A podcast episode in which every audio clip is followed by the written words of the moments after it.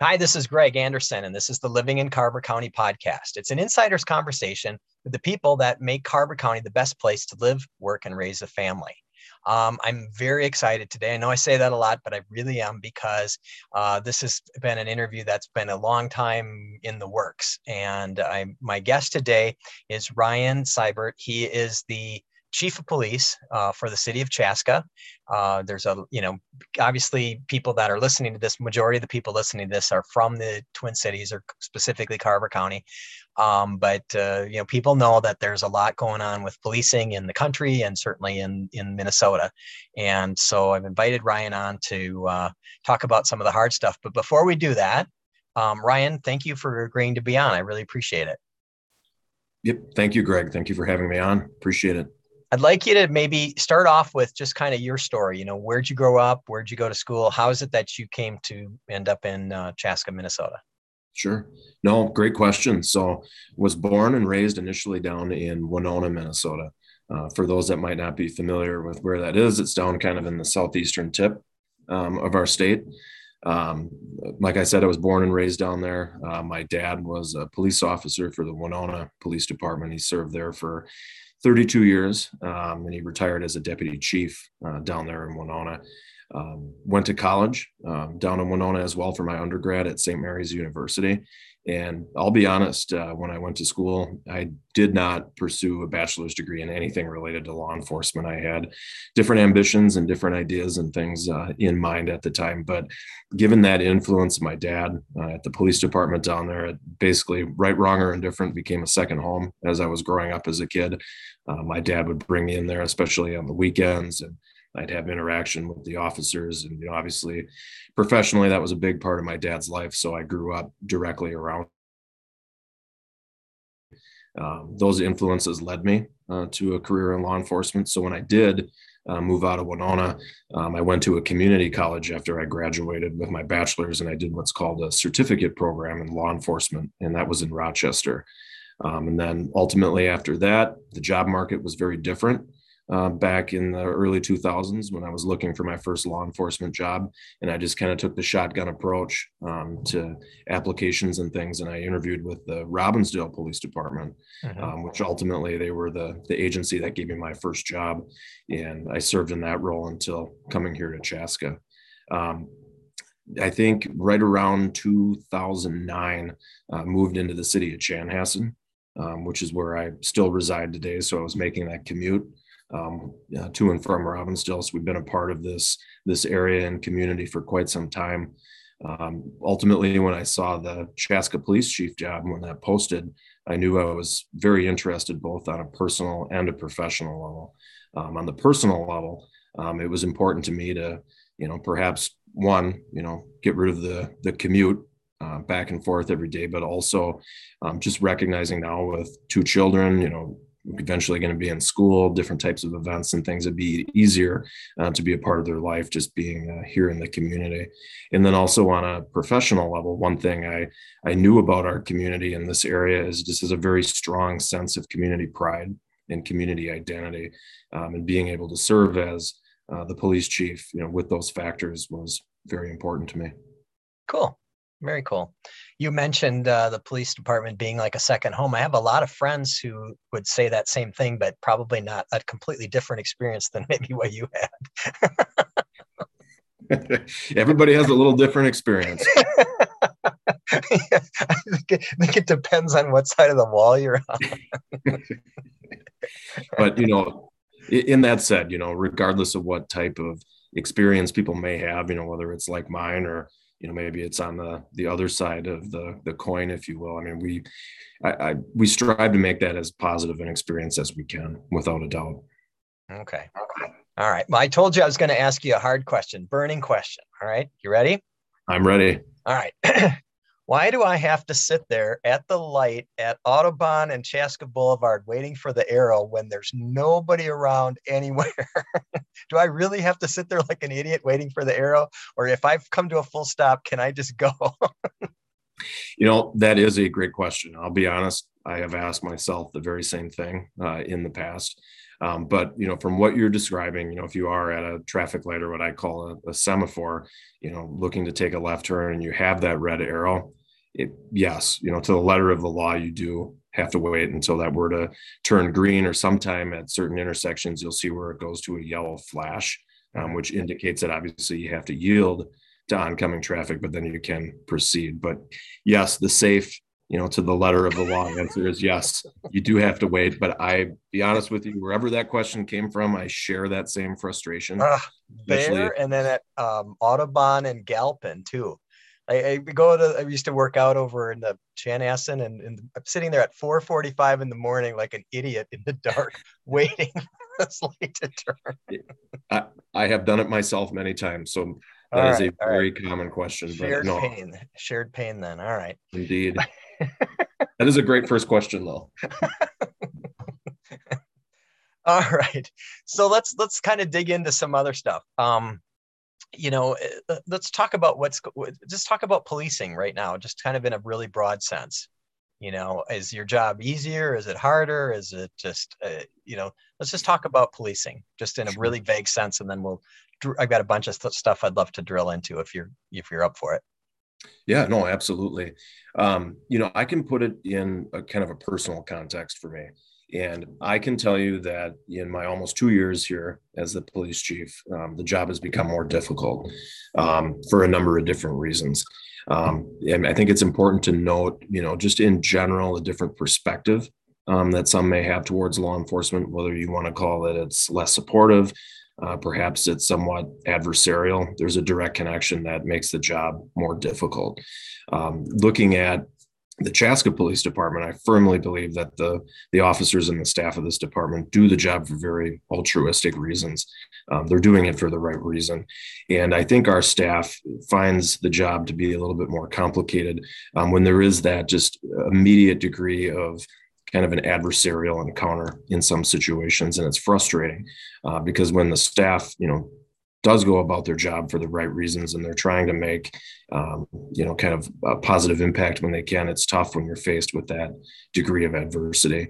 Um, in addition to that i mean there has been a degree of frustration on the part of our staff and it's shared amongst law enforcement throughout the state just with the ever changing very in a very quick fashion different standards um, different laws different procedures uh, model policies that have been thrown at law enforcement in a very short period of time. And it's not the change element per se that is the challenge but it is very profound paradigm shifts uh, for instance that we've seen with our deadly use of force statute um, and some other areas of operations where essentially you have to very quickly detrain somebody in methodology that they've known for their entire career. So for veteran officers, that might be 20, 25 or more years um, in to what I describe as a very significant paradigm shift. Um, so again, it's not necessarily the change that's the problem. It's just the the timelines and the significance um, of that change. Um, and another challenge also, which I fully embrace, um, because I think it's important to note that any organization, whether it's in the private or the public sector, you know, change can be a positive thing. Um, but I think one of the things that we're faced with that we need to continue to emphasize is what I describe as co-policing, and that's making sure that we are staying connected with our community. Um, we're engaging in mechanisms for you know honest communication and feedback back and forth, and making sure that our services um, our policies, I mean, everything in our operations is in line with what our uh, community might expect. You mentioned the officers getting in for the right reasons, and I know a number of the police officers. I mean, I think they're all, you know, pretty good guys. Um, especially Martine. Got to put a shout out for Martine, but this might be the only one podcast he actually listens to, so I want to make sure his, work his name in Pressure there. is on. Yeah, exactly. But what's you said the right reasons? What what are the wrong reasons? I mean, what you know, not you know, in a general sense, what are the wrong reasons that people get into law enforcement? You know, I don't know if it's so much to me about you know what the initial motivation is uh, for getting into law enforcement, but uh, to me, I think the most important elements, and this is something that, you know, it, let me back up a second. Um, I think most people that get into this profession do so for noble reasons. And these are people of strong character, um, good judgment, and they want to make a difference. And it's important to note that these folks, they don't have some you know misguided sense that they're going to change the world uh, but it is important to remember that you might be able to make an impactful difference uh, for one person each day um, which i'd kind of describe as one by one policing where we have the opportunity with each individual you know one by one contacts to make a positive difference so again recognizing that people uh, from the onset young officers or people that aspire to get into the profession they want to make that difference and i think when I mentioned doing the job for the right reasons, it is sustaining that throughout your career. Um, because it's very easy in any profession, but certainly in law enforcement, uh, to become complacent, um, to sometimes develop an us versus them perspective. And here at the Chaska PD, I don't think that's the case. I think that this is an agency that is very much ingrained in community engagement and partnerships, in going into each encounter um, and trying to be that problem solver um, trying to develop a solution, not just to whatever might be at, on the surface, but what kind of a midterm or longer term solution can we help folks with? So to me, it's just making sure that we're one, hiring the right people, and then those that we have within the agency, make sure that that focus um, remains consistent, doing the job for the right reason. Okay. You, you mentioned complacent. Is it complacent or jaded? I mean, or is it or is it a combination of those i mean i and i and i'm not not specifically picking on police but just in general you know you get to a pertinent job. I, I, you know my job's not anywhere near as stressful right? But then people will call and they say i want to get into real estate because i like people and i like houses you know and they do this. And i'm mm-hmm. like you know in six months you're not going to like either because that's not really you know there's a it's a sale you know there's there's specific things around that and then people and then they get become disenchanted you know? And i got to think it's got to be a, a, certainly a multiple of degrees of difficulty when you're dealing with something where it's as um, where there's this we have this added element of you know bodily harm and personal safety issues and those kinds of things. So um, but you know complacent i was an interesting word. I was you know it, from your perspective is that is that what you think? Or do you think it's just they just get hardened? Or I mean, to me, complacent means you sort of lose interest. Um, I think it can be individual um, for okay. you know different employees, and their experience might be a little different. Um, I think in some contexts, jaded could be a good description um, like I described that us versus them, you know, type situation. Um, complacent, I think, could also apply um, where you know somebody might check out where they feel like I can no longer make a difference in the community for whatever reason. If if they're basing kind of a, a biased perspective on you know negativity, I think it's very easy to become complacent with that mindset um, in losing sight of you know those that we do serve in the community, um, doing the job for the right reason. So I think it could be a multitude of those factors um, might be some issues that you see in law enforcement in certain types of settings. But again, you know, I don't want folks to get the perspective that I think that's occurring here at the Chaska PD because it's uh, right. You know, I, I, and that's fair, Ryan. I'm I'm not trying to pin your ears back on anything in, happening in Chaska. I'm just just an observational thing, right? I mean, you see the videos, right? Everybody sees these videos that go viral. You know, the the guy from um, he was a major in the army and he gets pulled out he's at some gas station and he drives up and you see the footage and and you and it's just such um you know there's so much aggression to you know and, and the guy was you know you take your hands off the wheel and he's like he's got his hand put your hands outside. It's like i can't do both you know conflicting instructions and things.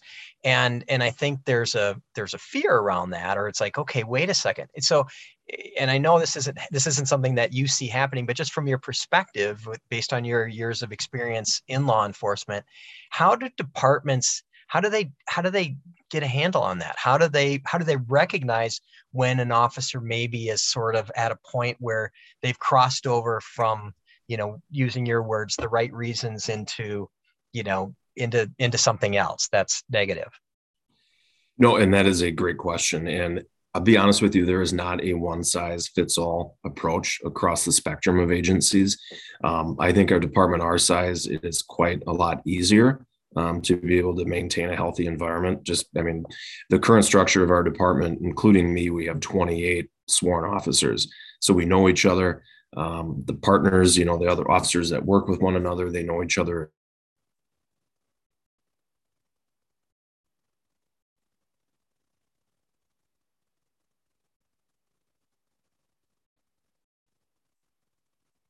in place to ensure that they're properly dealing with stress, um, that you have a good peer support network within the agency, and also that the officers feel supported um, by the police department administration. And that's not to say that we don't hold people accountable um, when we might see shortcomings, but just feel that general sense of support. So when you combine all of those mechanisms in place, um, and you find manner or mechanisms in which to remind people you know, to, to do some self-reflection uh, from time to time and remember what brought them to this profession whether that was a, a desire to serve a desire to help people whatever that might be um, just to have time for that sort of self-reflection. And when you combine all these elements together i contend that it makes for a healthier workplace environment. I think it makes for healthier employees um, which again, it's not a one size fits all solution, um, but it does lead itself towards those more positive uh, connections um, in dialogue with the community that you might see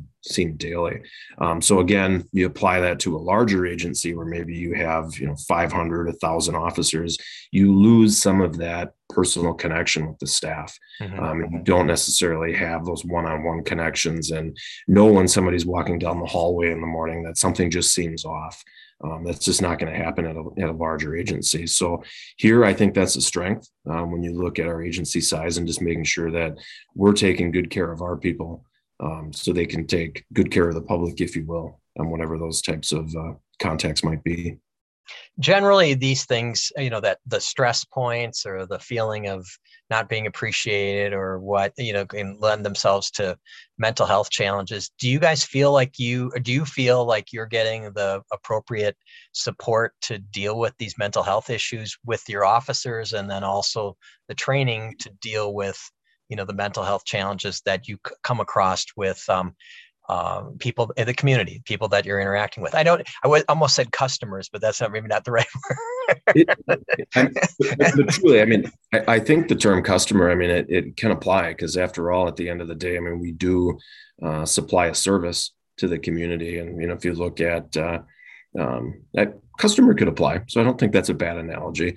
Um, I think, Greg, to answer your question, I, yes, um, we have the tools and resources available. I, number one, internally, um, we do have a very robust wellness program at the police department, which has been supported by uh, city administration as well. And um, this is a contract that we have in place for mental health check-in visits for our staff, which are voluntary, um, and those can occur on an annual basis. And we also have a peer support team in place. Um, so if an officer might go through something challenging, either in their personal life or professionally, there's a mechanism in place for for that outreach and support. And then we also do have a contract in place that and, and a procedure that you know if an officer or multiple officers comes across some kind of a, a critical situation or something that is just so very sensitive, uh, we do have what's called either a debriefing or defusing uh, session that can occur just to put people down in one place, kind of talk through what happened and let them know that there's resources available if they continue to struggle with what that might be. Um, with the public or our, our, customers, if you will, um, I do think we also have uh, pretty good resources in place there as well. Um, a good number of our staff has been through what's called the 40 hour crisis intervention training, um, which the city administration and the council fully supported with some increased funding uh, to our training budget. Uh, those that have not been to that gold standard 40 hour training, if you will, there's been a uh, pretty considerable amount of lesser duration courses and crisis intervention dealing with people with developmental disabilities. So, from a training standpoint, uh, we're on solid ground.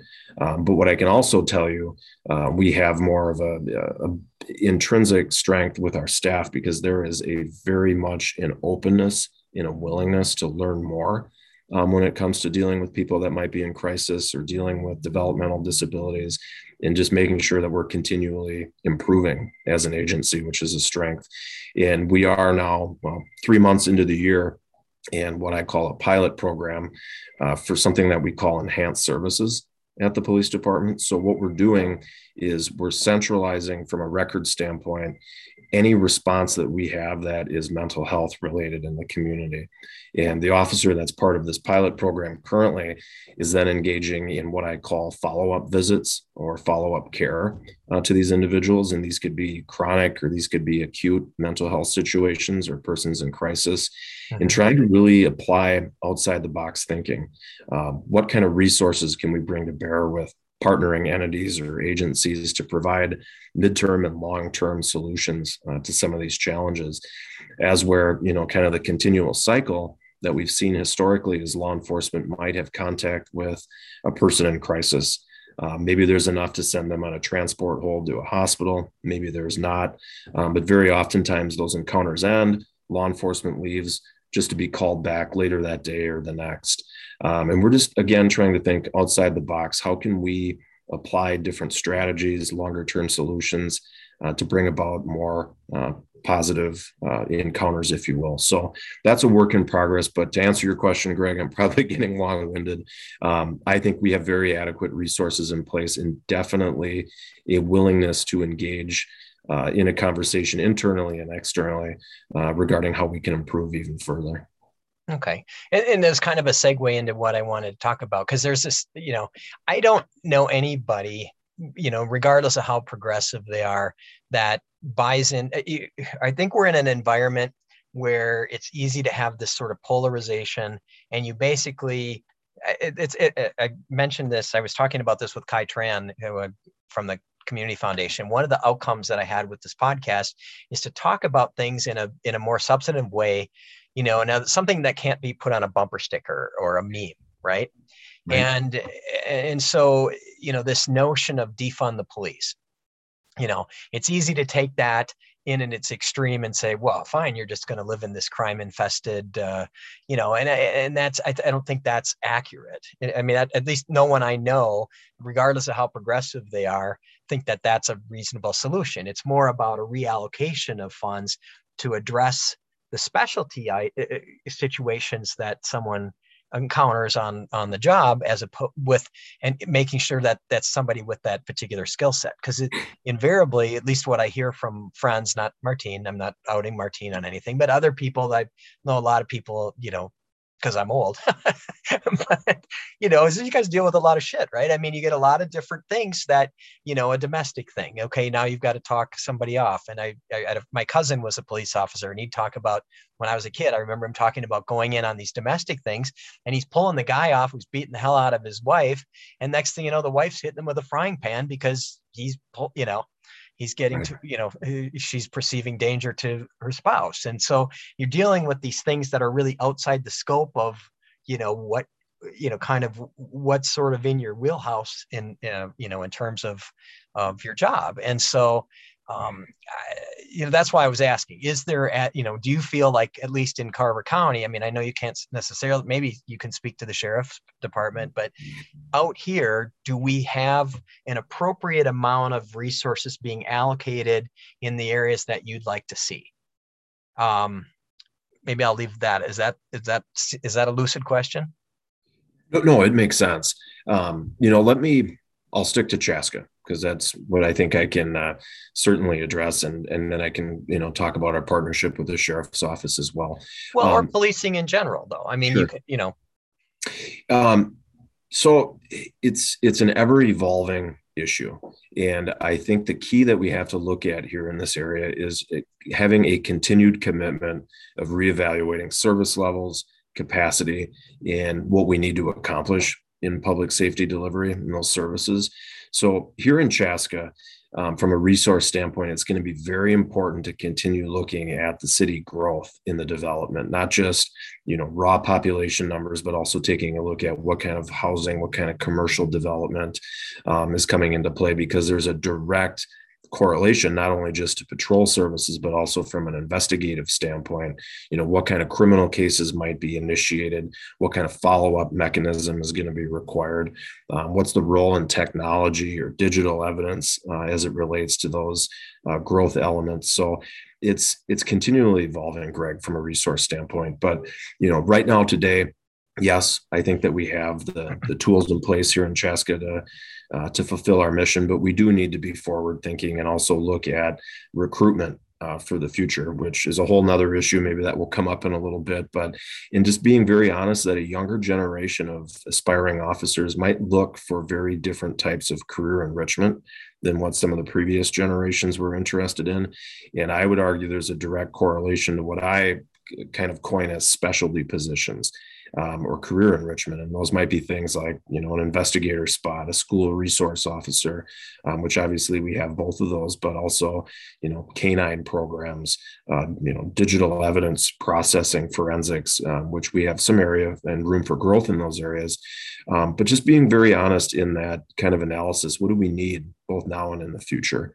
Um, and also you can apply that more broadly with law enforcement i mean the criminal trends that we see um, again, I don't want to sound like a broken record, but just the need to process evidence from a forensic standpoint changes all the time.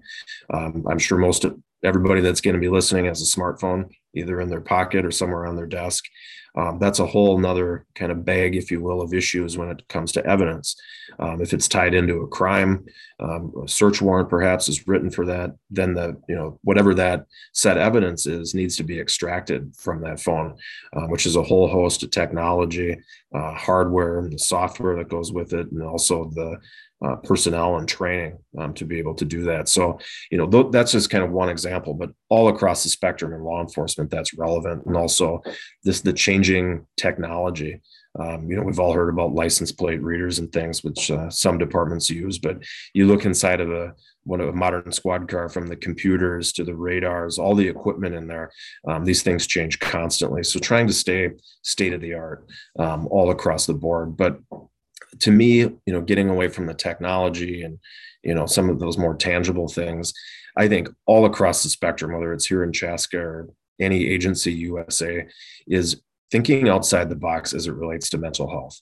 And I'll steer steer clear of you know kind of the politics of it, you know, both on both sides, you know, the polar opposites. Right, but right, and that wasn't my intention. Is to no, I wasn't no. trying to go political. It's just, but you know, you've got basically, you know, extremes never are I, I, think are accurate right? I mean the idea that people want lawlessness or that you want a bunch of thugs going around you know kind of you know goose stepping down the road you know beating the hell out of people. I mean so you know people want to be i think generally people want to be safe. That was actually jason's when i asked jason you know uh, uh one of the uh, that for people who don't know i'm talking about the sheriff and he wanted i said what is it you want people to know? And he goes we live here you know my kids go to school with your kids you know? We're not doing policing to you. We're we're immersed in the community. And 100% um, completely agree. And you know i could probably summarize it this way um, to your you know kind of initial question is how can we provide balanced and effective uh, police services? And i think that's the way that we have to look at it. And i think a component of that you know like i talked about with enhanced services um, doing better in the areas of mental health and the response, but also um, being able to respond effectively to crime patterns that we might see in the community. And I always look at it um, this way our service levels need to reflect um, the ability for us to be able to deal with a more critical situation that might occur and also be able to respond to the theft report at the same time because to me there's it's a big disservice if we have a resident that's lived here let's say for 20 years and they call the police for the first time and it takes that agency three hours to get there to take that theft report uh, because they don't have enough resources to deal with both at the same time.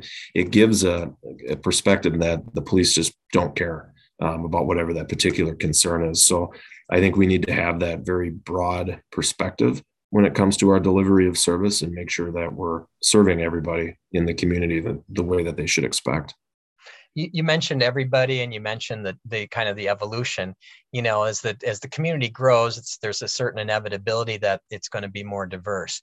You know what are you guys doing to address the needs and concerns of a more diverse population no, and that's a great question. Um, so this is an ongoing discussion because what is very important to me is, you know, in any type of community engagement, whether that's a, a community forum type meeting or if it's some of the engagement programs that we do, how do we engage with a broader segment of the community and how do we sustain um, that conversation. And i'd be lying to you if i said i had a perfect solution. Um, we have some ideas. And i think some of it has began with the official communication that we send out from the police department and having that translated um, into different languages, um, which we recognize obviously the three most commonly uh, spoken languages English, uh, Somali, and also Spanish within our community, and doing our best to translate what we think are the most significant messages. So we've done that for some of the community meetings that we've had, um, some of our types of media releases that we've sent out, which I think that is a very good first step. Um, we're also in the process of entertaining some additional programming to certain areas of the community where we might have uh, higher uh, diverse populations within the community and just trying to do our best working with other entities and partners to increase the comfortability of some segments of the community that maybe have been more reluctant um, to be involved with law enforcement. So it's a work in progress. There's definitely uh, work to do. Um, but from an inclusion standpoint, that is very important to make sure that we have the different segments of our community represented in whatever type of engagement that we do. Eh, there were a couple of incidents that I was thinking about, you know, in the course of, of you know, thinking about the things that I wanted to talk to you about. And there were two incidents that come to mind where I thought that the police departments showed a level of sensitivity tends to be kind of a gets too touchy feely maybe, but grace. I, I maybe grace. Um, the first one was when those two young gals from Shakopee um, those Somali gals drove their car and drowned in the pond, you know, over off of White Oak. And, um, you know, you guys did something to accommodate the families based on uh, the um, uh, uh, traditions and ethnicity and religious practices of the of the girls that were involved. Do you want to speak to that maybe a little bit? I know you don't get. I know that's that wasn't something that was widely known, but I was very taken by that um, when I heard the story behind that. In in that incident, Greg, that predates me here okay. at the department. Um, but what I can tell you is absolutely. And while I may not know the specifics um, to you know the different um, um, mechanisms that the officers might have employed in that situation. What I can tell you is our staff, you know, from my position down uh, through the ranks, we do recognize those situations. Again, I don't know if sensitivity is the right word. I'll, I'll use it. Um, but when there is something that might be sensitive, especially when we have cultural issues, we might have some um, other challenges that we have to uh, address. We're certainly committed to that. And there's been some other examples um, that we've had in my time here where we have had tragic events, and maybe we have either cultural um, challenges, maybe we have some language barriers that exist. I mean, it is incumbent upon us to work through those and try to best serve those families or those individuals through those tough times and that can take many different forms. Um, but to answer your question yes that remains a constant priority of ours. And in each situation it might be a little different. Um, and when i mentioned kind of that one by one policing methodology earlier that's directly reflective of what i meant by that is not taking a broad approach um, to any given incident just looking at are there things that we can do specifically in this incident and how can we um, be impactful and provide the best service that we can. Sure. Um, sorry about that. I thought, that, I thought that was on your watch. I was talking about the tent and everything, so the family could come, and because the you know Muslims have a particular um, ritual around uh, uh, passing and things. But the other the other thing, though, and this kind of leads into uh, a whole line of things, is uh, you know, talk to me a little bit about BLM. Um, you know what's your take on it? I mean i i just i'll just leave it at that. Talk to me about you know black lives matter. So to me i mean any type of you know movement um, that you might see i i'm always willing to engage in a conversation with people. And and I'm not the kind of person that takes it personally. If people disagree with my perspective or they disagree with law enforcement, I always find key takeaways from any type of conversation or situation. Um, what I've always appreciated is, you know, in a given situation, we might not be able to agree, you know, on all of the topics, on all of the issues, um, but I always find it very productive where if you can agree to disagree on some areas, but you can find common ground in other areas. I think there can be a mutual benefit. Um, so whether it's the the BLM movement or others, what frustrates me is when there's just and I'm not saying I've had necessarily any you know personal experience or dialogue this way, but just when you can't find any common ground has been frustrating um, because I'll be the first person to admit in law enforcement or any profession, there's there's always room for improvement.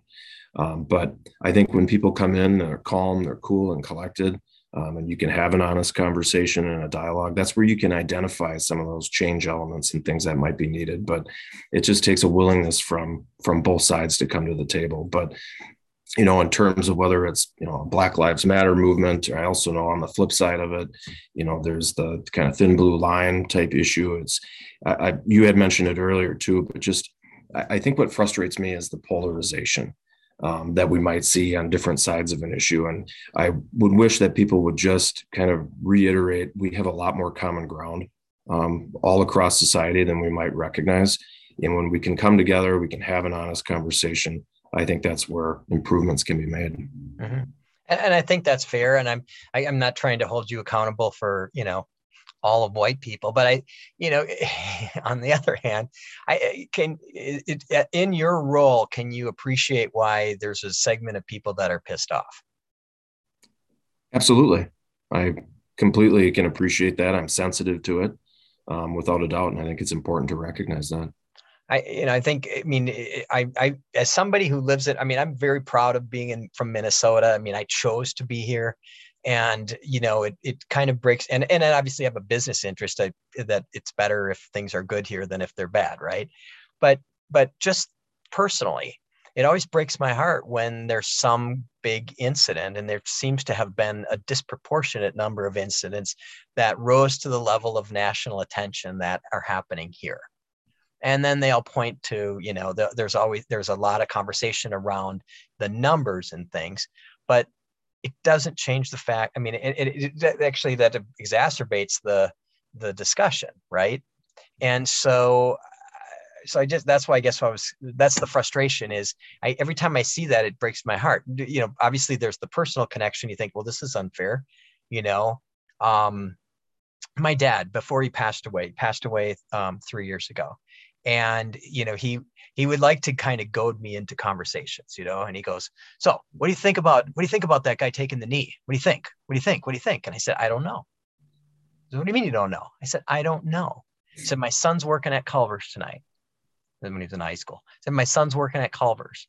I didn't have to have a talk with him.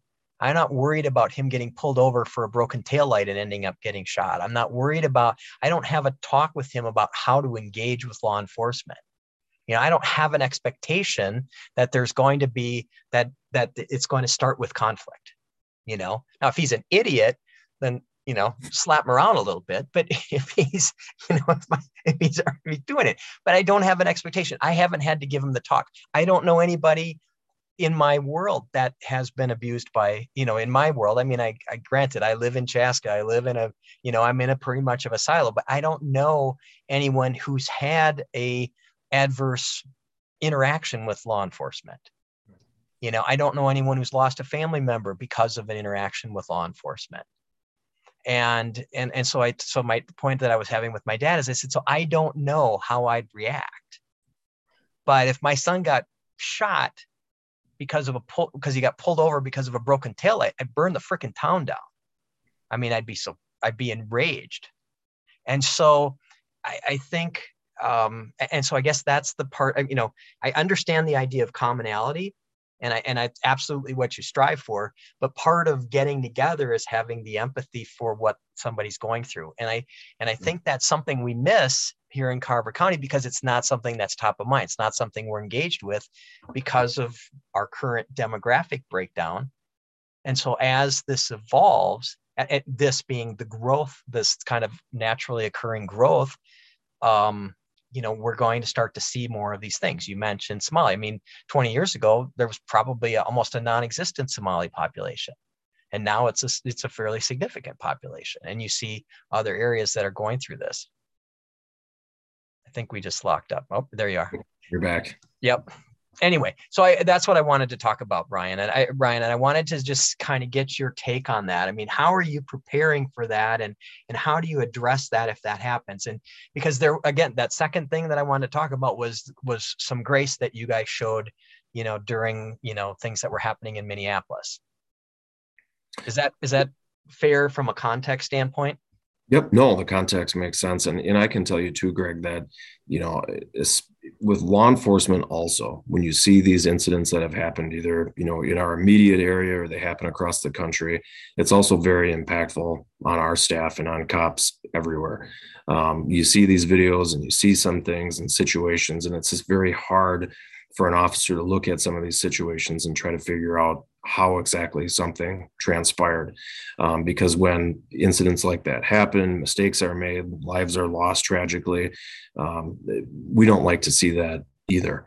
Um, and it impacts us. I mean, I, I think it's very important. It's got to make your job harder.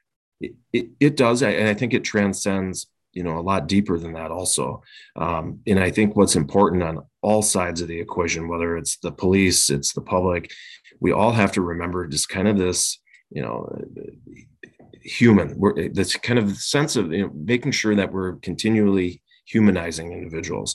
So when you had mentioned you know kind of a lack of empathy and things i think what people get caught up in in life in the daily grind if you will we're we're all exceedingly busy between jobs kids you know other things in life. And i think we risk sometimes just getting kind of a general numbness um, to a lot of the tragedy that we see um, with the 24 7 news cycles, with social media, it is just constantly thrown in our faces.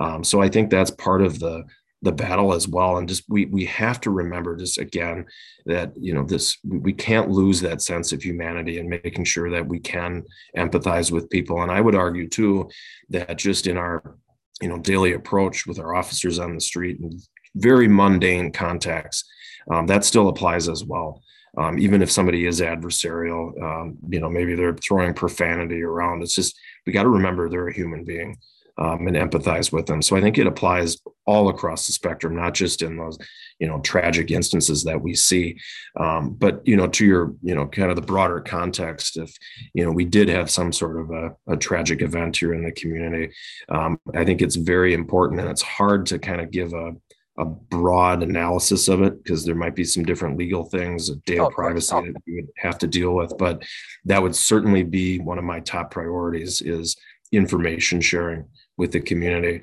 um, having dialogue in an appropriate sense to make sure that people feel heard um, on all sides of that spectrum. So there would be a great deal again of sensitivity. Um, depending upon you know what the circumstances are, it might look a little bit different, but that certainly would be part of our response to any type of a tragedy. Cool. I, you know, I it, just this idea that, you know, blue, the thin blue line and Black Lives Matter, that that's a binary choice. I think most people, most lucid people would reject that notion. You know, you're going to have extra, you're going to have people that eh, take the, I mean, because if you think about the concept that Black Lives Matter, well, how, how do you argue with that? Right.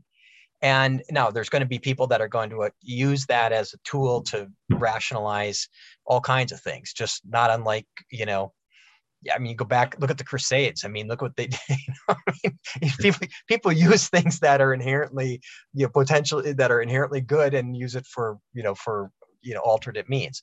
And and likewise the thin blue line. I mean i don't think those are i don't think that's a binary choice you know um, speaking of that, eh, eh, when you know there was the, there was another you know during the you know we had a, a march here you know during the Minneapolis riots. Um, you were here for that, right? I was. Yeah. Why don't you talk a little bit about the way that you guys responded to that? Because there that could have gone in a whole bunch of directions, right? But you, you guys had a, a clear a clear strategy on how to um, you know walk and chew gum right? I mean you gave people an opportunity for free expression and yet you, and you turned it into something um, that was really positive and empowering for the community. So maybe that's that second that, that second thing of grace that i was so impressed with.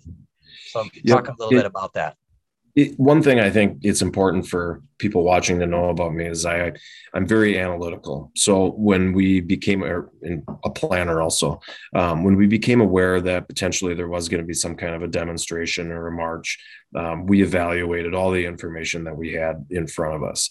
Um, what was important to me from the onset that if it was going to occur, it's first and foremost, First Amendment rights are a priority. Um, so if people are going to demonstrate in whatever form that might look like, that's their right.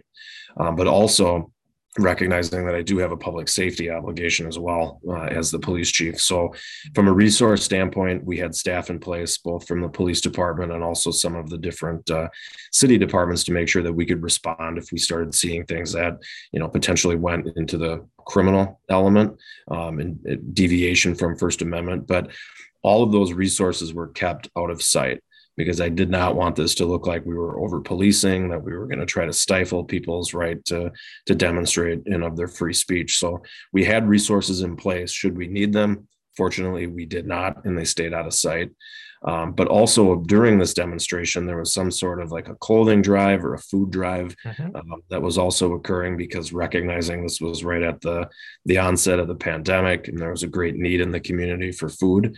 Um, and a couple of our staff actually went purchased some uh, grocery items, and they went there and they engaged directly um, with the people that were organizing that and some of the demonstrators and dropped that off. They paid for that, you know, out of their own money, um, and they had a good conversation um, with people. And we've had a few other, you know, more isolated, smaller scale demonstrations where we've sent members of our volunteer CERT team uh, to help if they needed uh, anything with traffic direction, if they were trying to get across the street. So, um, again, it's that uh, sensitivity, taking a look at each situation a little differently and seeing if there are ways that we can engage um, with individuals. And like you know, I had said earlier, it's not always about um, the message. You know, if if people have a different opinion, it's not going to hurt my feelings. You know, if people uh, want to voice that to me, because that is the only way that I'm going to be aware um, of people's feelings. And again, it's that empathy component. So, um, to answer your question, Greg, I mean that was our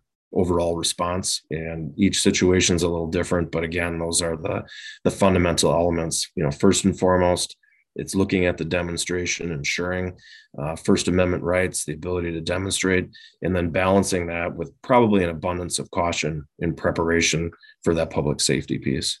Yeah, no, I like I said, you can walk and chew gum. I, I mean, I just don't think these are binary choices. I thought the food drive. I mean, Julie was down there with the car, the trunk open. You're collecting clothes, you're collecting food, and I mean, uh, you know, it, it, just it was a way to be I, I, just thought it was such a graceful way to say we hear you and we want to be part of a solution. And I, I, really thought that was a very very elegant um, i mean as a downtown business person i you know you like you said you don't you, there's you've got to be able to do those two things at one time. You got to have public safety and yet you still have to give people the rights to um, you know and especially under those circumstances because you know people were were pissed. So Absolutely. Okay, so we covered a lot of stuff here. They're good questions. so you know, eh, it, for people who don't know local policing, you know, talk a little bit about that. I mean, we touched on it a little bit, but you know, eh, how does that factor into your decisions when you're? You mentioned, um, you know, bringing people on. You know, the recruiting part. I, I, I imagine I have to imagine that that's been a challenge, just like you know lots and lots of jobs are uh, unfilled. You know, looking for looking for uh, quality people, and and certainly you know, policing in the last three four years um, is taking a kick in the nuts. So, I mean. You know, I'm not particularly eloquent. I think I get the drift. I wanted to make sure I wanted to make sure I was clear on that one. But you know, what are you what are you doing? I mean, how, and then how and how are you encouraging people to be, you know, to to eh, about what what are the values I guess that you're trying to instill? You, we talked about you know interaction. We talked about you know having each other's back. You know, being supportive. Um, you know, the and and eliciting community support but what are some of the other things that you sell as sort of a value proposition to get people to buy into this you know larger vision?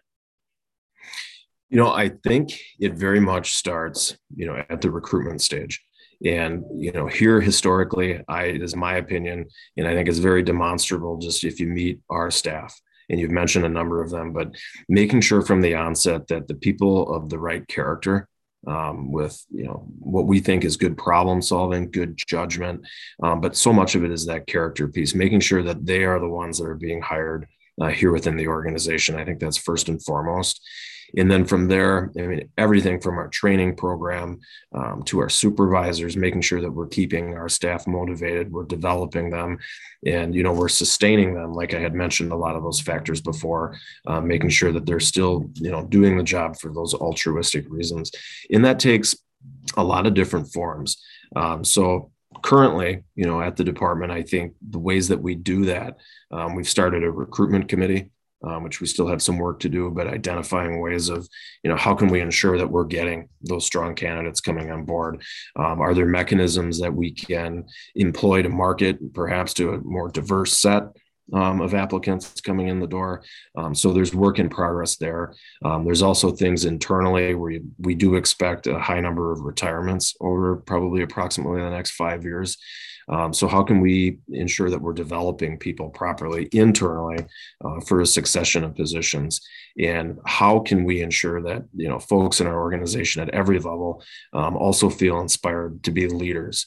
Um, and I think when you feel that you are part of the organization that your opinion matters internally and you're kind of part of change elements and decision making i think there's a natural kind of tendency for that to expand um, into our broader external context as well uh, where people feel that you know they can make a difference.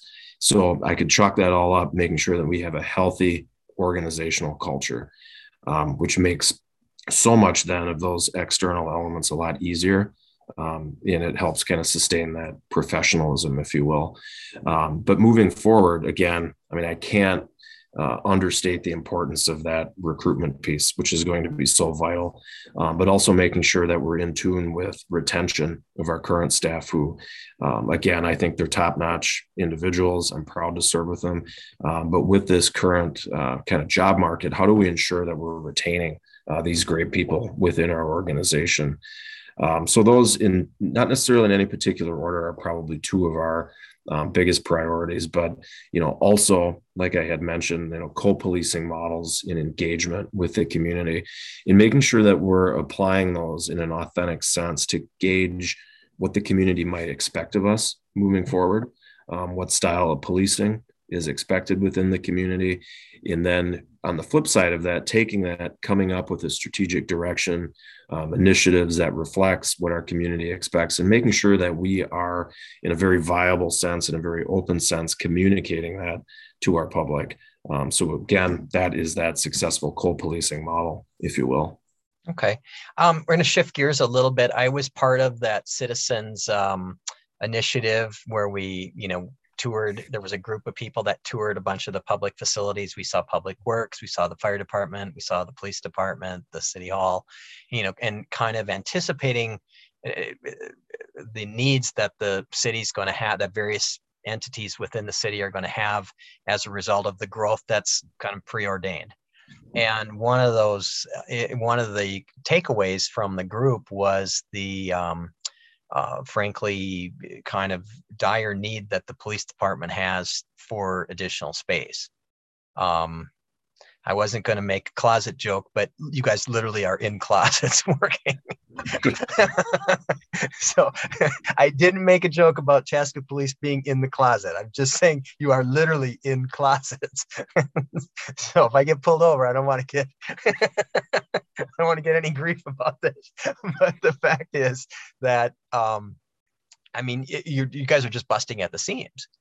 So what does that look like from your perspective? Where does that and where did that where does that public awareness need to happen? Is that does that come from council? Is that something that you're part of? Is it is it people in the community going hey i don't know if you know it or not but these guys are literally on top of each other. In a lot of the kind of the strategy or the messaging piece um, as it relates to city facilities is a, a, work in progress and i think some stuff is going to be coming out publicly soon. Um, but to answer your question i mean to me i think the majority of that i mean truly should be public focused. Um, i think the city intends to explain uh, what the facilities need look, looks like, um, both now and in the future, and how it could potentially impact resources both currently and in the future. I'm sorry, service delivery, um, if we don't have the proper facility. And I can well, tell you, and recruiting though too, Right. I mean, it, you know, it's. I mean, if somebody's got a facility where it looks like, I mean, the message that has to send to your recruits is, you know, this this is a priority or it's not a priority. Absolutely. And there is an important recruitment piece. And just kind of generally speaking with the police department, I mean, a, a modern facility concept, we would have a um, large space uh, for community type meetings.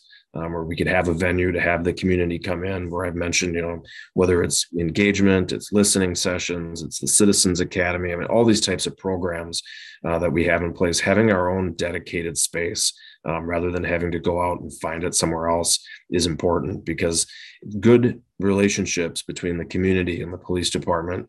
I mean, we should have the public at the police department. They should be interacting with our staff, having those positive interactions, and also having those difficult conversations. And at our current facility, we just we don't have that option. We don't have that sort of meeting space. Um, and to your point, I mean, there's a connection between recruitment and also operations. But if in a new facility, we would have to do our best faith effort to look what is law enforcement going to be like in 10 years, in 20 years, in 30 years, mm-hmm. and connecting it back to that technology piece that I was speaking uh, and referencing earlier. How can we integrate office space, technological capacity to make sure that we can fulfill those missions. Um, you know, reverting back again to those specialty positions that I mentioned, do we have adequate office space? Um, you know, things as simple as locker rooms, break rooms, having a positive staff experience. Um, a weight room where you can actually put a barbell over your head.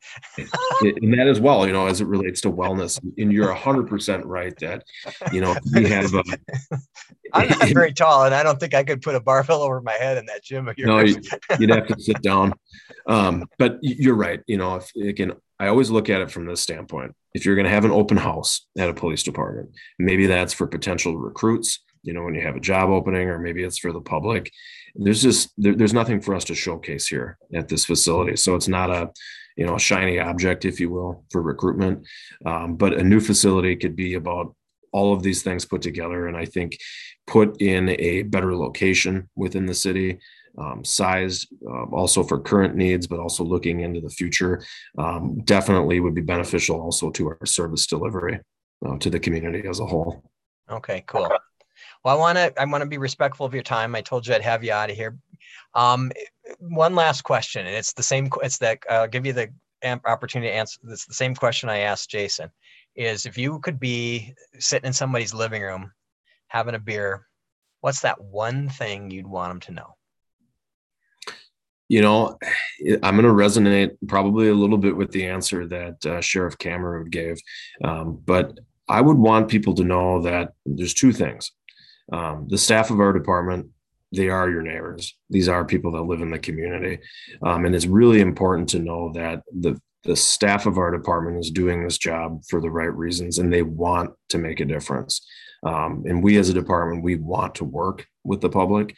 Um, so it's not just lip service coming from me with co-policing models that if there's something that has been identified, maybe there's room for improvement. Um, if there's just general feedback, I mean, I, am an open chief. I mean, between email, phone, you want to meet me in person, um, we should have that type of dialogue and those conversations. And again, I think sometimes the best conversations are the difficult ones. Um, I'm not the kind of person that wants to just I don't, you know, cook the the message, if you will. It's I want to hear everything. Um, I don't surround myself with yes people. Um, I think I need to hear, you know, sometimes that uh, and have those difficult conversations. But it,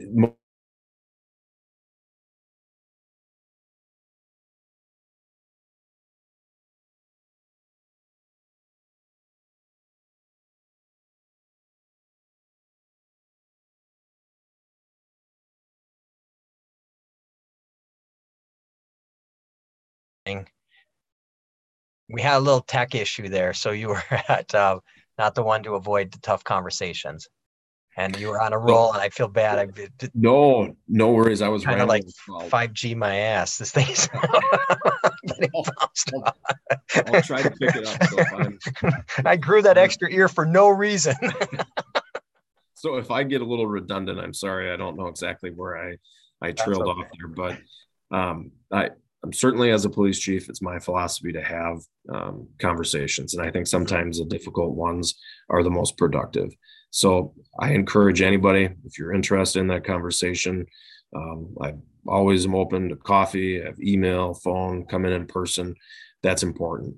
Um, but the one the one thing, real quick, Greg, I just was going to say, I just um, the most important thing that I want people to know is that the staff of our department, it's the sworn officers, it's the support staff, they care. They care about the community, they care about the residents, and we're all open to doing better. So let's have that conversation when we need to have it, and and don't be reluctant to reach out. Is it all right if I put your email in the show notes? Absolutely. All right, terrific. Please this do. has been fantastic, Ryan. Thank you so so much. I'm going to stop recording right now, but this was this was great, and I appreciate you uh, agreeing to be on. This was fun. Appreciate you having me. Thank you.